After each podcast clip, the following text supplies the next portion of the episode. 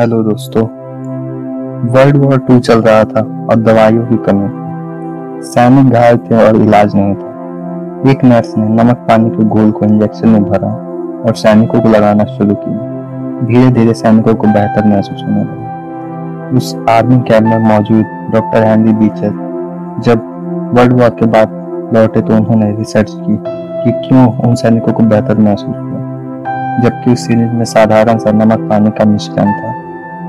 1955 में उन्होंने एक रिसर्च पेपर रिलीज़ किया, जिसका नाम था द पावरफुल प्लसीबो जो इन सैनिकों के साथ हुआ, उसे प्लसीबो इफ़ेक्ट कहते हैं। प्लसीबो इफ़ेक्ट काम करता है आपके एक्सपेक्टेशंस पर, आपकी आशा पर।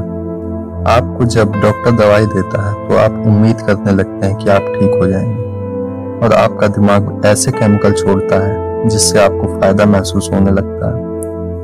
प्लेसिबो इफ़ेक्ट में पेशेंट को चीनी की बनी गोलियाँ नॉर्मल इंजेक्शन यहाँ तक कि नकली ऑपरेशन भी किए जाते हैं। और इससे लोगों को फ़ायदा भी होता है। इससे दिल की बीमारियों से लेकर अस्थमा जैसी बीमारियों में फ़ायदा हुआ है। यह इतना ज़्यादा प्रभावशाली है कि प्लेसिबो इफ़ेक्ट का यूज़ अमेरिका में दवाइयों के टेस्टिंग में किया जाता है। प्लेसिबो इफ़ेक्ट एक पॉजिटिव इफ़ेक्ट है। प्लेसिबो का एक अपोजिट इफ़ेक्ट भी है। जिसे नोसिबो इफ़ेक्ट कहते हैं। नोसिबो इफ़ेक्ट नेगेटिव आप जो भी दवाई खा रहे हैं, उसे बेकार कर देता है।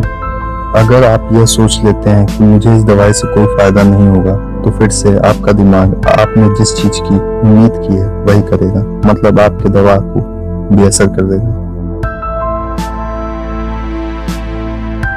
एक अपराधी को मौत की सजा दी गई। अपराधी को सांप से कटवाकर मारा जाना था। तब कुछ रिसर्चर्स ने कोर्ट से परमिशन लिया कि वो एक एक्सपेरिमेंट करना चाहते हैं। उनको परमिशन मिल गई। उन्होंने उस कैदी की आँखों पर पट्टी बाँध दी और सांप से कटवाने की जगह दो पिन चुभो दिए और वह कैदी मर गया। रिसर्चर्स ने जब पोस्टमार्टम किया तो पता चला कि उस कैदी में वही जहर था जैसा सांप द्वारा काटे जाने पर होता है। ये जहर उसके दिमाग में बनाया था। आपका दिमाग बहुत शक्तिशाली है। आप जो दवाई लेते हैं, उससे आप जैसा उम्मीद करेंगे, वैसा ही रिज़ल्ट मिलेगा। इसलिए डॉक्टर पर और दवा पर भरोसा रखिए और इस उम्मीद के साथ दवा खाइए कि आप ठीक हो जाएँगे। सरल बने, सफल बने। धन्यवाद।